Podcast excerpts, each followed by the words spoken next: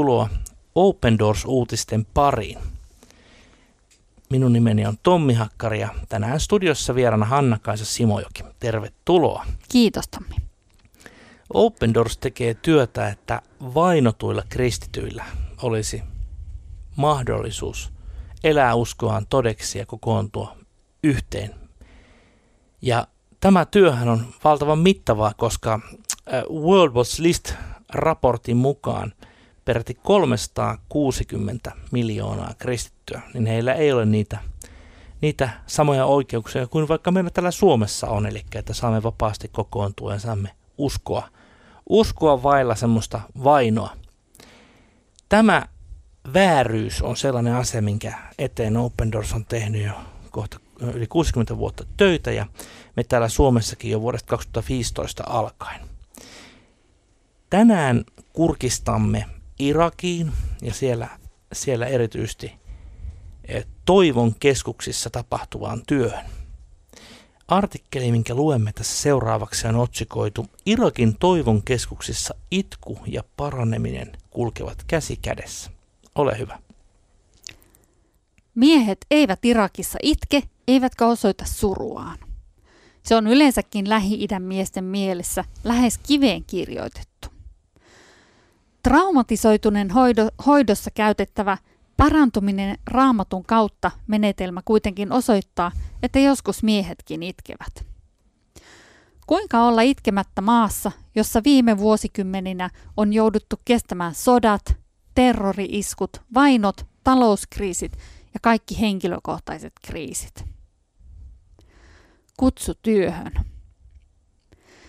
Eräässä Keski-Irakin kaupungissa – 28-vuotias Jubran johtaa Siiloan allas nimistä ekune, ekumeenista toivon keskusta, jossa käy noin 350-500 eri-ikäistä ihmistä. Kaiken tarjonnan tarkoituksena on auttaa osallistujia parantumaan. Toimintaa on monenlaista. Jalkapallosta hartaushetkiin, kahdenkeskisistä keskusteluista luoviin ryhmätoimintoihin. Uskon ensiaskelia ottavia kannustetaan lukemaan kristillisiä kirjoja, joissa myös puhutaan parantumisesta. Haluamme auttaa ihmisiä toipumaan traumoistaan. Irak on käynyt läpi monia sotia ja myös sisällissodan, kertoo Jubran.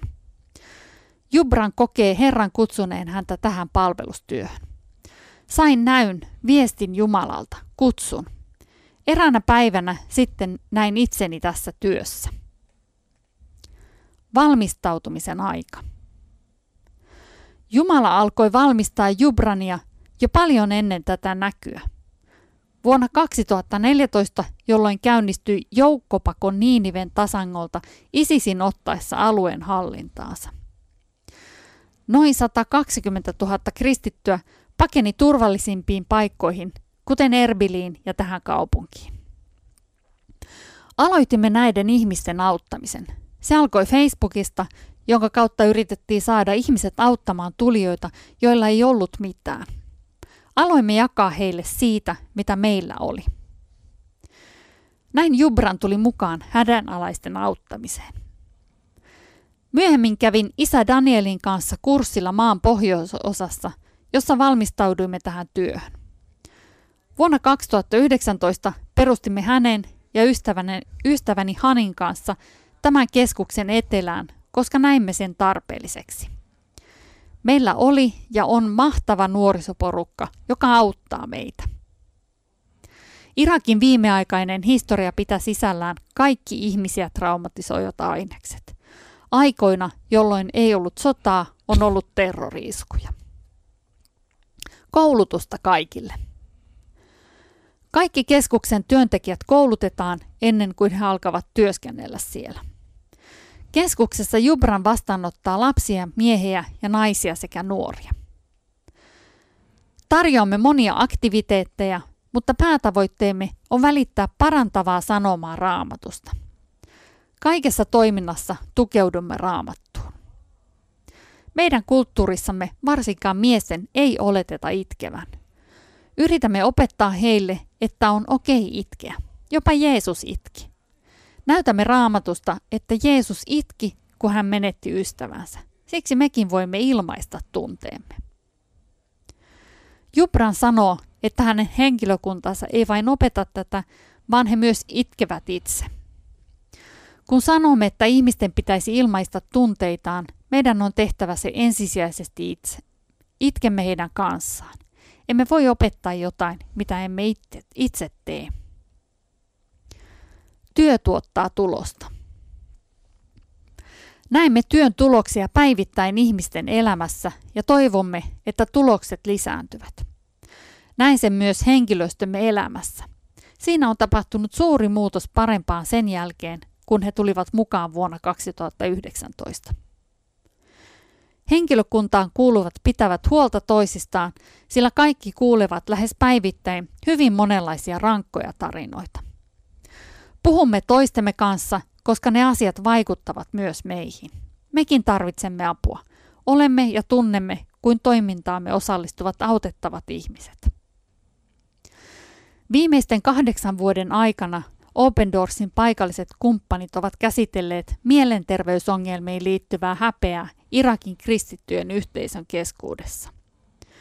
Nyt toiminnassamme on kolme traumaterapiakeskusta ja tarjolla on myös kaksivuotinen koulutus kristityille, jotka toimivat ammateissa, joissa he kohtaavat traumatisoituneita ihmisiä. Kaksivuotisessa koulutuksessa on tällä hetkellä yli 30 osallistujaa. Paikallisille kristityille järjestetään myös lyhyempiä traumatietoisuuden kursseja, konferensseja ja retriittejä. Open Doorsin paikalliset kumppanit jatkavat työtään kristityn, kristityn yhteisön rinnalla kulkien. Tuellasi annamme paikalliselle kirkolle mahdollisuuden toimia toivon majakkana sodan runtelemassa maassa. Toivon keskukset ovat aktiivisia paikallisia seurakuntia, joita tuetaan useilla toivonantavilla hankkeilla, kuten traumaterapialla, johtamiskoulutuksella ja sosioekonomisilla projekteilla. Toiminnat vaihtelevat keskuksittain. Irakissa on 150 toivon keskusta ja Syyriassa 287. Hmm.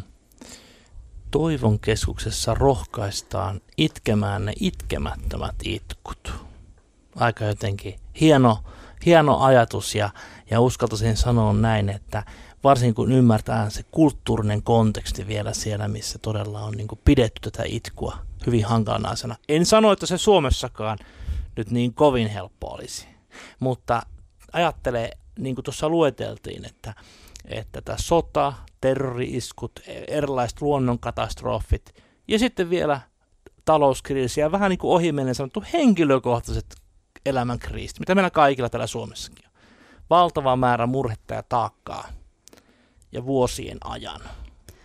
Ja näitä, näitä, mitä luettelit, mitä varmaan suurin osa irakilaisista on kokenut, niin kristityillä on sitten vielä tämä, tämä miten, miten ö, yhteiskunnassa viranomaiset ja, ja, ja varsinkin muslimitaustaisia kristittyjä suvut, suvut ja klaanit vainoavat kristittyjä sen tähden, että he, he ovat kristittyjä. Kyllä. Ja niin kuin tuossakin sanottiin, että vain yhdeltä alueelta oli vaikka 120 000 kristittyä tullut muuttumaan.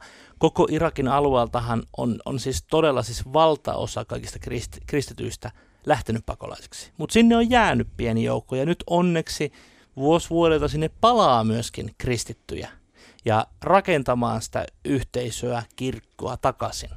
Ja nämä toivokeskukset on just sitä varten, että täällä nämä niin kuin paljon pahaa kokeneet ihmiset sais niin kuin, toipua ja sitten lähteä niin kuin rakentamaan sitä tulevaisuuden Irakin kirkkoa. Mikä, mikä on siis, Irakhan on niin hieno maa, että siellä on ollut kristittyjä siis paljon kauemmin kuin vaikka Suomessa on ollut. Aivan. Siis huomattavasti puhutaan siis, en nyt ihan väärin, väärin nyt niin kuin, niin, niin muistan ihan ensimmäisistä vuosisadoista alkaen en sano tarkkaa lukua, koska en muista, mutta hyvin vanha kristillinen yhteisö.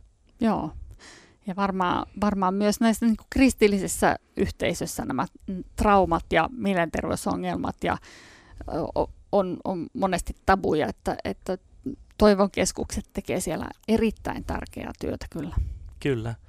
Ja mun mielestä oli jotenkin mahtavaa, mahtavaa että tosakin johdetaan niin edestä käsin. Mä palaan tähän itkuun vielä, että itkua ei voi opettaa neuvomalla itkemään, vaan itkemällä itkevien kanssa. Se on hyvin raamatullinen metodi. Tästä meillä mm. ehkä Suomessakin on, on hyvä ottaa niin kuin ajatusta kiinni, että juuri näin, juuri näinhän se on, että itkää itkevien kanssa, näin sanakin opettaa. Kyllä. Irak tosissaan on World Watch-listalla siellä 18, eli se on kahdeksanneksi toista vaikein maa elää kristittynä. Ja silloin kun ISIS terrorisoi, siellä oli sota, niin Irak oli luonnollisesti vielä paljon korkeammalla. Ja nyt on nähty pieniä toivon merkkejä, ja varmasti toivon keskukset on niitä myöskin on niitä hyviä signaaleja, että, että Irak on, on tässä, tässä niin kuin World Watch-listalla hieman tippunut alaspäin, mikä on aina hyvä asia, mutta, mutta edelleenkin siellä on hyvin paljon vaikeita. Siellä on alueellisia eroja toki isossa maassa, että miten, miten se kristittyjen vaino siellä niin kuin osuu, mutta, mutta joka tapauksessa koko, kokonaisuudessaan maa on riekaleina ja kirkko vaatii paljon rakennusta ja rakentajia. Paras tapa meillä suomalaisilla on muistaa tietysti näitä veljemme ja siskoja Irakissa rukouksiin. Ja niinpä mä haastankin sinua kuulija hiljentymään nyt kanssani rukoukseen. Rakas taivaallinen isämme, näet nämä Irakissa olevat toivon keskukset, nämä paikat, missä meidän ystävämme Jubran kaltaiset nuoret johtajat ö, ovat valmiina laittamaan kaiken peliin ja kohtaamaan ihmiset, jotka ovat kohdanneet sanoin kuvaamatonta kärsimystä, sotaa ja kauhua. Näet ne itkut, jotka on jäänyt itkemättä ja näet sen työn, mitä tehdään, että tämä eheytyminen ja parantuminen niistä haavoista, niistä äh, mahdollista väkivallan teoista, siitä turvattomuudesta, muuttamista toiselle paikalle, kaiken omaisuuden menettämistä ja, ja hyvin monesta muista niin kuin haasteista, niin on näihin ihmisiin jättänyt. Jeesus pyydetään, että oot ja varustat näitä työntekijöitä siellä ja annat, autat heitä, että he osaa kohdata näitä satoja ja satoja ihmisiä, jotka tarvitsevat kipeästi sitä toivoa. Kiitos, että mekin Suomesta saakka olemme saaneet näitä toivonkeskuksia olla tukemassa ja rukoilemassa ja pyydetään, että siunaat näitä, annat niiden syntyä Irakiin entistä enemmän. Jeesuksen nimessä. Aamen. Aamen. Tuleeko sinulle jo Open Doorsin lehti? Nimittäin sen lehden välissä on rukouskalenteri, missä on jokaiselle päivälle rukous vainottujen kristittyjen puolesta. Jos ei tule, teepä se heti ilmanen lehti on tilattavissa osoitteesta opendoors.fi kautta liity. Ja me kuulemme ensi viikolla uusin aiheen, jos Jumala suo.